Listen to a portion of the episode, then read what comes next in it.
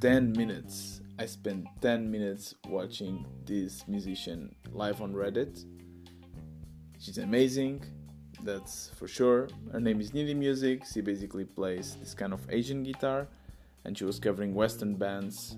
She was covering The Queen now, Don't Stop Me Now. But still, these times I see myself losing my attention for YouTube, Twitter, any social media really, especially during the feedback cycles.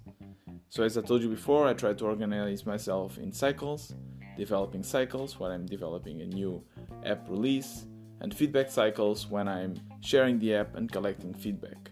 Now I am in a feedback cycle, which means that I've been spamming my app on Reddit, LinkedIn, any social media really, speaking with my friends, and I feel quite anxious every time because once I release something, once I post something on Reddit, I just want to get feedback. I just want people to like it.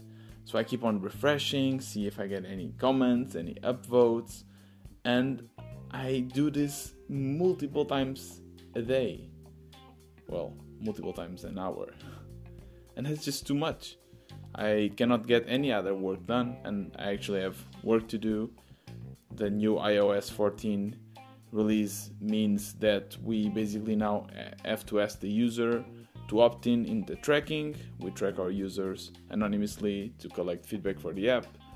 But now we need to implement that. It's a boring task because this means that I have to figure out how to ask these permissions and Expo, which is the framework I'm using, doesn't have a clear way to do so. So it's one of those tasks that can be quite annoying. For software developers, our life is our laptop, basically. Our social life, our entertainment, and our work. Some of them basically have two laptops, one for work and one for leisure, but I don't especially now that I'm self employed, I cannot afford to have two laptops, so I just have to be more disciplined.